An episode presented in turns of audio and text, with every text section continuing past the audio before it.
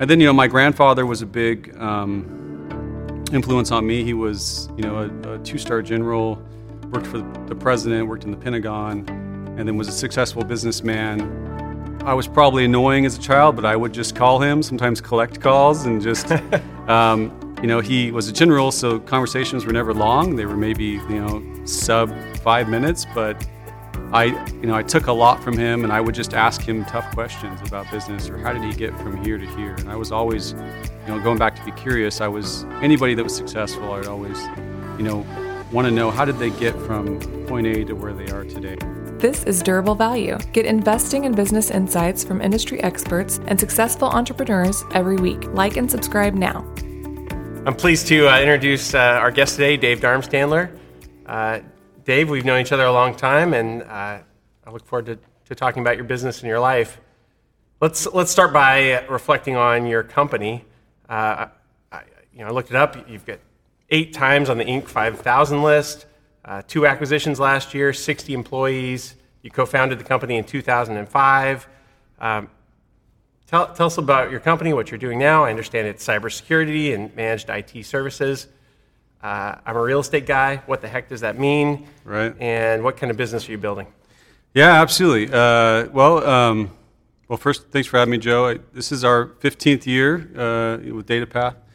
Uh, founded back in 2005 a buddy of mine, James Bates, and I grew up um, together here in Modesto and founded DataPath, uh, you know, originally just doing IT services, um, just kind of hourly work. And over time, um, we just saw a demand and need to kind of branch out into some, um, you know, what's called managed services, where we essentially, for a flat fee, kind of help IT departments manage, you know, their IT. And that um, now also is kind of, um, we've extended into managed security services, where, you know, we kind of keep the network safe from the bad guys, right? So we're watching that line for companies and making sure that uh, their, their networks are safe.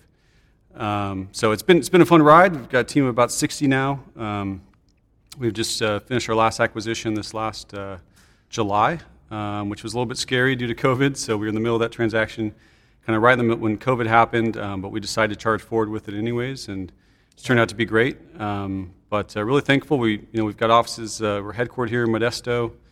Um, and obviously, we're here uh, in, the, in the new headquarters that we just built, um, about 14,000 square feet. And we've got an office in Fresno, and an office down in Irvine. So. Yeah. Well, getting to 15 years in business is no easy feat.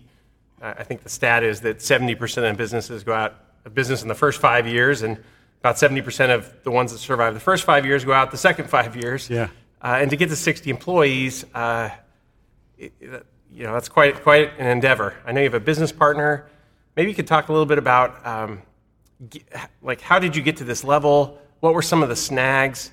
To, to, get here, you had to have gone down roads that didn't work, some that did. What, you know, what were some of the uh, stopping points? What were the inflection points? And maybe talk about also what's it like to do that with a business partner? You know, I mean, for starters, obviously people, you know, walk our headquarters or they, you know, see our website or they, you know, talk to us and, um, you know, everything looks great, but it doesn't tell uh, the story of uh, the bumps in the road you've had along the way. So yeah. I think we've definitely had more failures than we've had successes. I think you know what's what's helped us get to where we are is we're not afraid to try new things.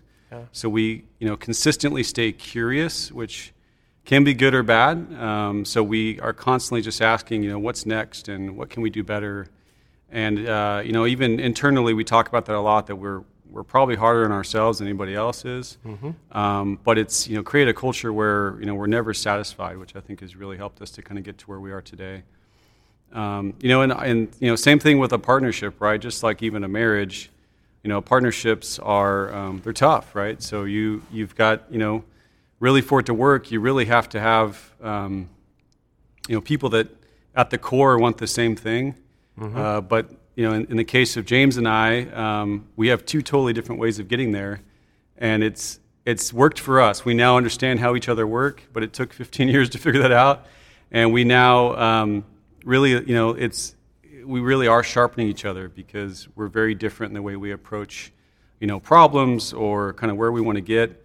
Um, you know, I you know, I tend to be kind of big picture, um, and James is you know very tactical in the details and those are two. Um, we both played our strengths well at this point. We kind of know where we live, which is great. you said that phrase, never satisfied. And I, I think in business, we all sort of pick up uh, little phrases that are guideposts or principles that we live by. I suspect that's one of yours. That's one I've observed. Um, and that's probably why you got to this level. uh, can you talk a little bit about that? What does never satisfied look like in your business? And uh, you know, how do you manage and grow with, with that? I think part of it is just uh, you know staying open to where um, you never feel like you've arrived, right? I mean, I think a big part of it for me is even you know before you know we're having this meeting here, um, you know I have a open calendar for anyone on my team to schedule a call with me, and have one of our youngest guys you know schedule a 10 minute call with me, and um, you know my first question to him is you know tell me what's great and tell me what sucks, right? Mm-hmm. Um, what just isn't working for you as a team member? What's not working for our customers? And I'll I'll hear that from our customers as well, but those guys on the ground floor have a totally different perspective or seeing something I might not be able to see. And so, um, just never feeling like we've made it, I think, is just part of it, that we're just constantly pushing to um, become better as an organization, make it a better place for us all to work, make it better for our customers, um, have a bigger impact on our community. Uh, these are all things that we're just constantly um, kind of feel like sometimes I'm pushing a boulder uphill, but we're constantly just, you know, never quite there. And it's, you know, it can be an exhausting feeling, but I think it's, better than feeling complacent or feeling like you have arrived. You get fat and somebody else starts to take your customers, right? By the end of 2021, what will work look like? Get our in depth analysis and five predictions for the future of work and office space in our report, The Future of Work. Download at GresetaPartners.com. What's really interesting is the, the thing that drives, especially entrepreneurs, like tell us about your childhood, tell us about the what makes you you? What, what built the DNA that said, I'm going to create a company, I'm never going to be satisfied, I'm going to grow a substantial organization? Uh, you know, very yeah. few people do that. Why have you done that, and what? Tell us about that. Yeah, yeah. I mean, as as, as we were talking about earlier, Joe. I mean, I um, obviously I uh, I grew up poor, so you know, my mom, um, single mother. My dad, you know, wasn't really around much at that point.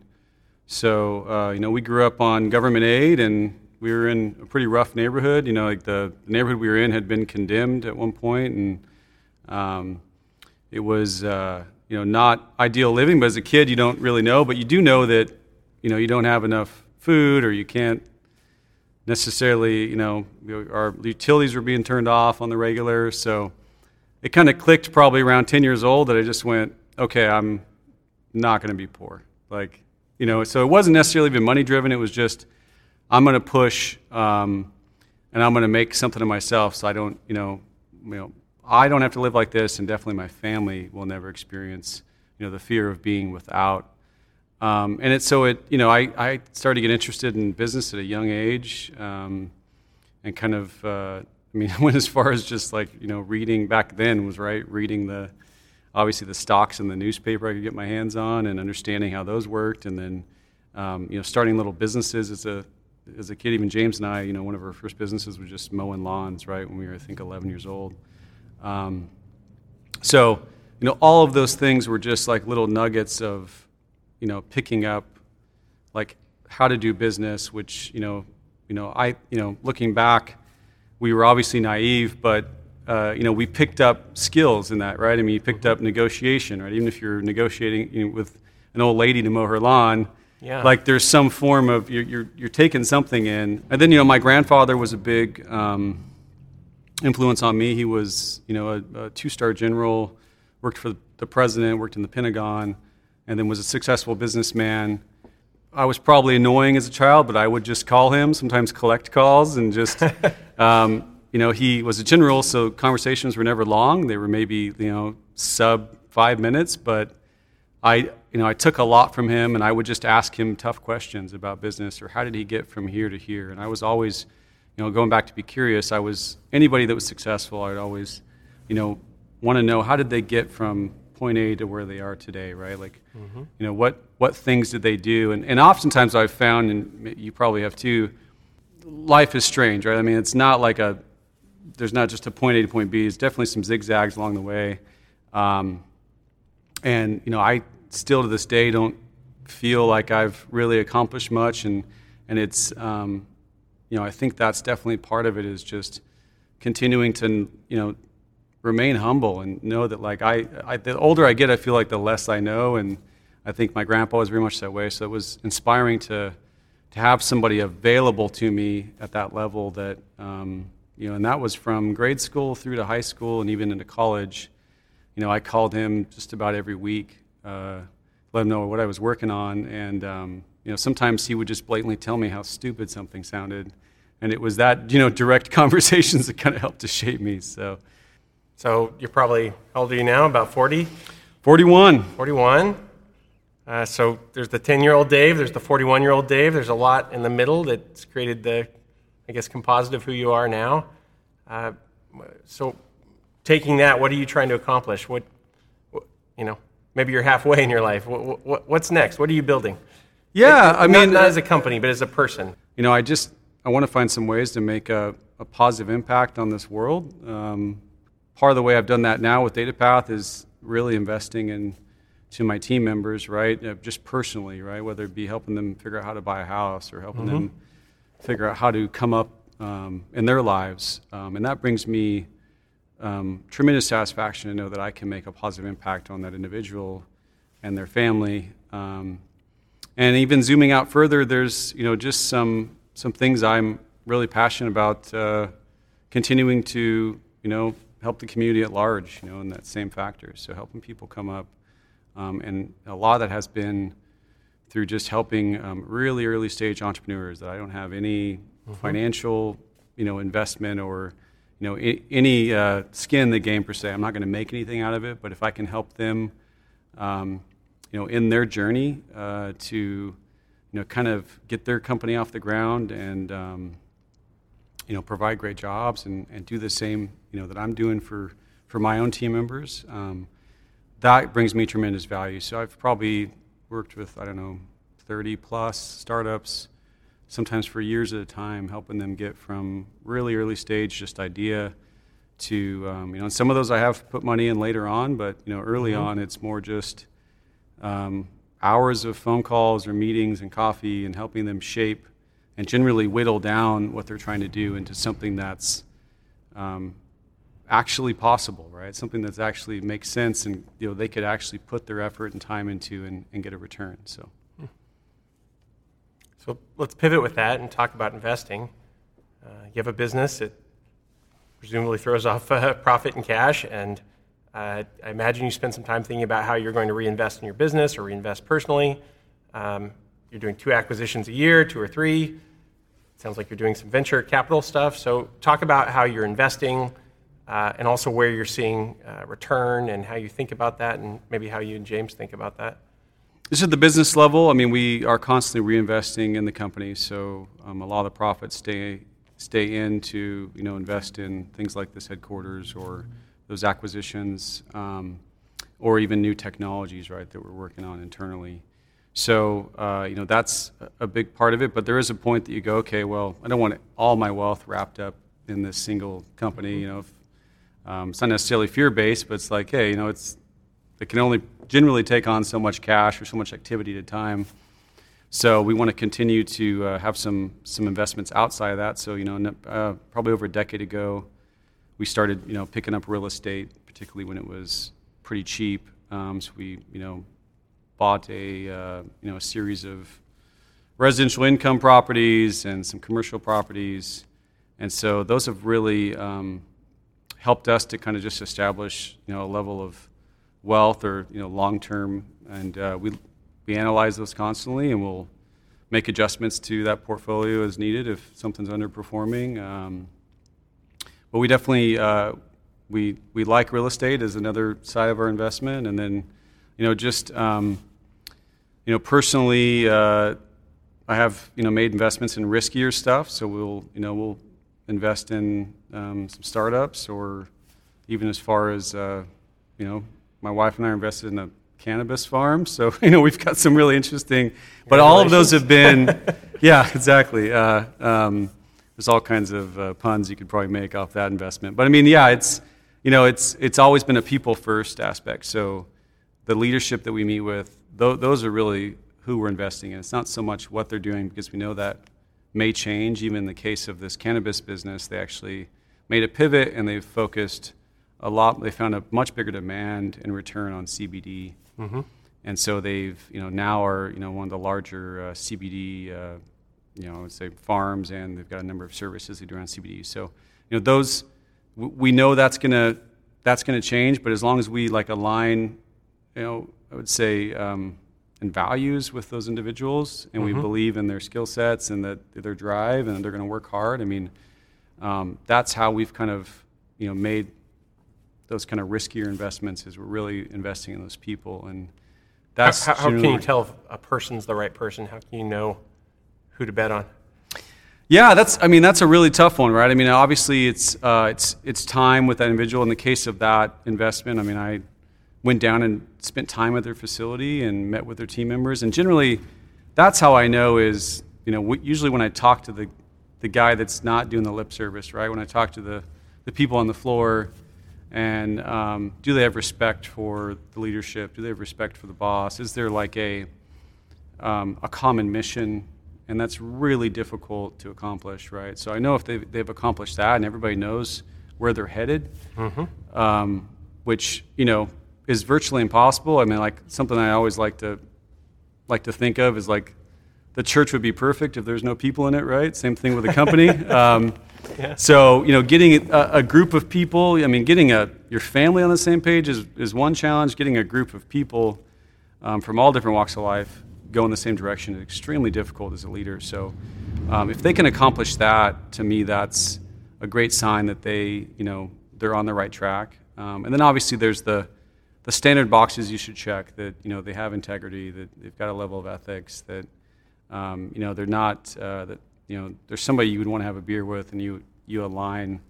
Um, you know, from a value or maybe standpoint. a joint with. Yeah, yeah, exactly. Yeah. so just not, uh, not my case. No, yeah. Um, I mean, I prefer yeah the, the, gummies. No, that's what's funny about that one too. My wife and I struggled. I mean, like ethically we struggled with that one, um, but they were focused on medical, so we felt a little bit better about it that way. Yeah. Um, you know, and uh, not that I shame anybody for having some gummies or whatever, but I don't want to put money into something that's going to make someone's life worse, right? Like I don't right. want to put money into like, um, you know, something that somebody just can't kick as a habit. Um, not to say that's the case with that drug, but I mean it's, you know, but when we saw what they were doing around the medical aspect, and then CBD, we were like, yeah, that make, that aligns with us great. Like that's you know that that's right up our alley. So, um, but yeah, there's uh, that one's uh, that one's been a, a been a funny one for sure.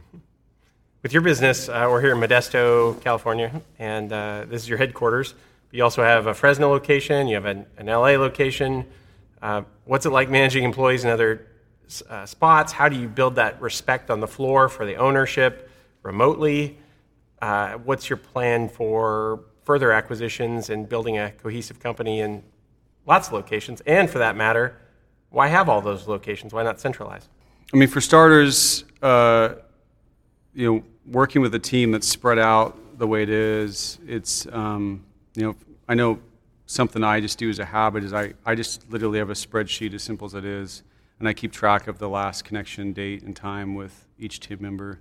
And I try to connect with one to two a day at a minimum you know, keeping that in mind and, you know, continually doing, you know, pulse surveys and company-wide Zooms as far as a company-wide meeting. Um, those are all things we would have done in person prior, but, you know, it's almost like we didn't miss a beat even with these other offices down south and stuff like that. I mean, it's, um, it's allowing us to uh, just ensure that on a daily basis that people are being, you know, are, are staying connected. But yeah, it's definitely difficult for sure, uh, particularly as simple as it may sound, even though we're all in California, the cultures are very different in each one of these communities. So we are centralizing a good portion of it here in Modesto, which is the reason for the larger headquarters. Um, but there is a geographical need, um, just bodies on the ground, and that's both, you know, in what we do. Um, that's primarily, you know, when we're supporting large networks, you got to have a network body on the ground if there's an outage or something like that. So that's part of it, and then there's just a value to FaceTime for the customers. So even though we are a kind of remote service, um, you know, knowing that we can send somebody from DataPath that represents us out to a customer to spend some FaceTime with them, yeah. there's always something you see uh, that you can't see over Zoom or you can't see on the phone. um, or a conference call, and it just means a lot to people to know that we're coming through and just you know spend some quality time with them. We're going to try to pick up one to two new companies a year if we can, depending on their size. Um, it's not an easy task to find the right target for sure. It's diff, you know it's difficult because there is a lot of factors. I mean, your you know, your customer bases have to align, your services have to align, uh, your teams have to be you know similar culture wise, and so it's uh, it's definitely a unique find. Um, you know, I wish there was like a Tinder app or something for it, but there's not. You know, I mean, it's just uh, and then you've got a pretty good size investment by the time you figure out whether it's going to work or not. You've spent a, quite a bit of time with those individuals um, before you kind of pull the plug or you decide to move forward. So, um, so it takes, you know, I, the last one took probably about a year, you know, between the time we met them. Um, we kind of flew to each other's facilities, um, and uh, that, you know, that was, you know, that just gives, gives you an example is that it's, um, there's a lot of emotional aspects too that, which is kind of what often slows things down, right? I mean, people have worked hard to build these businesses, so to offer to fold them into your company is, you know, um, sometimes a compliment, and sometimes it's, you know, right. really, an, yeah, it is, and it's an emotional pull at them to, uh, you know, make that leap, right? They're taking a lot of trust in us that we're going to do the right things. So, mm-hmm. let's conclude maybe talking about the future. What are two or three trends that you're seeing, uh, maybe in your business, or as we talk about sometimes the future of office space? You certainly have a fair amount, and uh, how, how, do you see the future playing out for you? for your business? What are some trends you're looking at, and um, what's your perspective? Many of our customers, when I'm on the particularly large ones, what's what's interesting to me is that um, what seemed to used to be a really tight kind of hold on where your people are located and how they work. Um, I think probably influenced by these large tech companies are telling people to obviously you don't ever have to come back to the office. Um, so they're now, you know, these companies that are smaller are now saying, hey, we don't care where talent is. We're going to hire them where they are. They can stay there.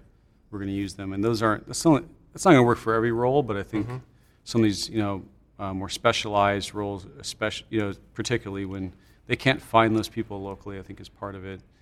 Um, the other side of the coin of that is we're seeing a struggle for the remote workforce, right? So particularly around collaboration, I mean, think about it um, DataPath, right? So we just hired a couple new people over the last, you know, two weeks, and think about being onboarded as a new employee, right? Yeah. And you don't ever come into the office, and you don't ever meet your coworkers physically. Um, so building that rapport and that relationship all digitally is, um, you know, has its limitations, right? So, you know, it's kind of like think of it in two worlds of analog and digital, and I think there's some things of you know that can only be done in person, and I, I think we're going to see more of that. I think these organizations that think, hey, we're going to remote, we're going to work remotely, and we're going to like, um, you know, we're going to be able to collaborate at the highest level and innovate, and I just don't, I don't see it. I, I, it strikes me as a piece of identity. Uh, we work really hard to figure out who we are as people, and when you're in a company setting, you begin to take on the identity of that brand and that company and that facilitates uh, collaboration. And exactly. if people can't build a sense of, I'm a part of DataPath, DataPath's a part of me, these are my peers and my friends, uh, then it's hard to give your very best efforts from home on the, uh, the on the computer. If, yeah, if, if I mean, it's, it's, not who you are. It's a, and it's you can't you can't. It's difficult to build the culture. I mean, it's yeah. difficult to build a culture, and and I, I think you've got to have a home, right? I think this concept of like we're going to be this, you know, distributed network of professionals. I think it will work to some degree. Um, I know there's some more that have said it, like Dropbox has basically said no one's ever come back to work again in a recent article. Um, you know, in our businesses, as an example, um, you know, we we obviously are managing people's data is you know really at the core of what we do, right? So we're we're helping them ensure that their technology is stable, it's up and going, it's secured. So for us to not have a physical location, yeah, at all, I think would would really make customers uneasy, right? Um, and so I, I think long term, as much as this remote thing is so hot right now, I think as as hopefully the pandemic starts to you know slow down over the next year or so I think the return to the to the office is um, inevitable. I think that uh, people are going to want to. Um, and we have it even now where I think out the gate, people are like, oh, yeah, I get to work from home. And then now they realize that like everyone else is stuffed in at home with them. And they're like, hey, please, please tell my spouse I'm required to come back to work. Um, yeah. So like, I, you know, and I do it. Like I, I you know, I don't think we're going to necessarily out the gate go back to, you know, five days a week at the office if it's even allowed. But I think we'll, we'll definitely have, you know, I know we're going to, you know, we're already doing it here, a rotation where people can come back in and work even three days a week in the office. But I look at a lot of your acquisitions and they're uh, life stage acquisitions. It's a, someone who built a large business and has reached a, you know, maybe in their 60s or 70s and is ready to be retired. And frankly, a lot of the real estate we buy is in a similar situation. Families have owned it for a long time and they're ready to, to do something different.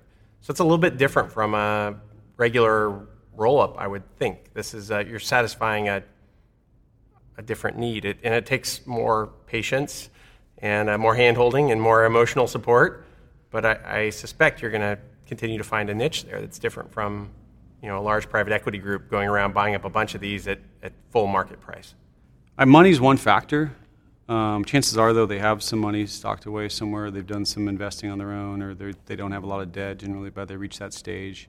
And so they're concerned far more with the mission and where you're going and what you're going to do with their people. And mm-hmm. um, they, they like the story more than the check sometimes. So it's yeah. uh, you know, and that's you know, and it, and there may be a difference. Sometimes we're we're paying more, and sometimes we're paying less, and they go with us anyways, based on that story, right? Um, it's almost like they want to they want to be part of the story going forward, and not just um, you know. Uh, walk away and wash their hands of it. They want to know that you know they what they built continues and doesn't just kind of get destroyed. So. Yeah. Well, Dave, I really appreciate our time together. Uh, you've been uh, inspiration to me over the years, and I'm glad to do this. So thanks oh, so much. Thanks, Joe. Thanks for having me. Thank you for listening to Durable Value, an investors podcast, where we demystify commercial real estate with safe, sound investment strategies to help you balance your portfolio. If you enjoyed this podcast, be sure to rate it on iTunes or wherever you get your podcasts.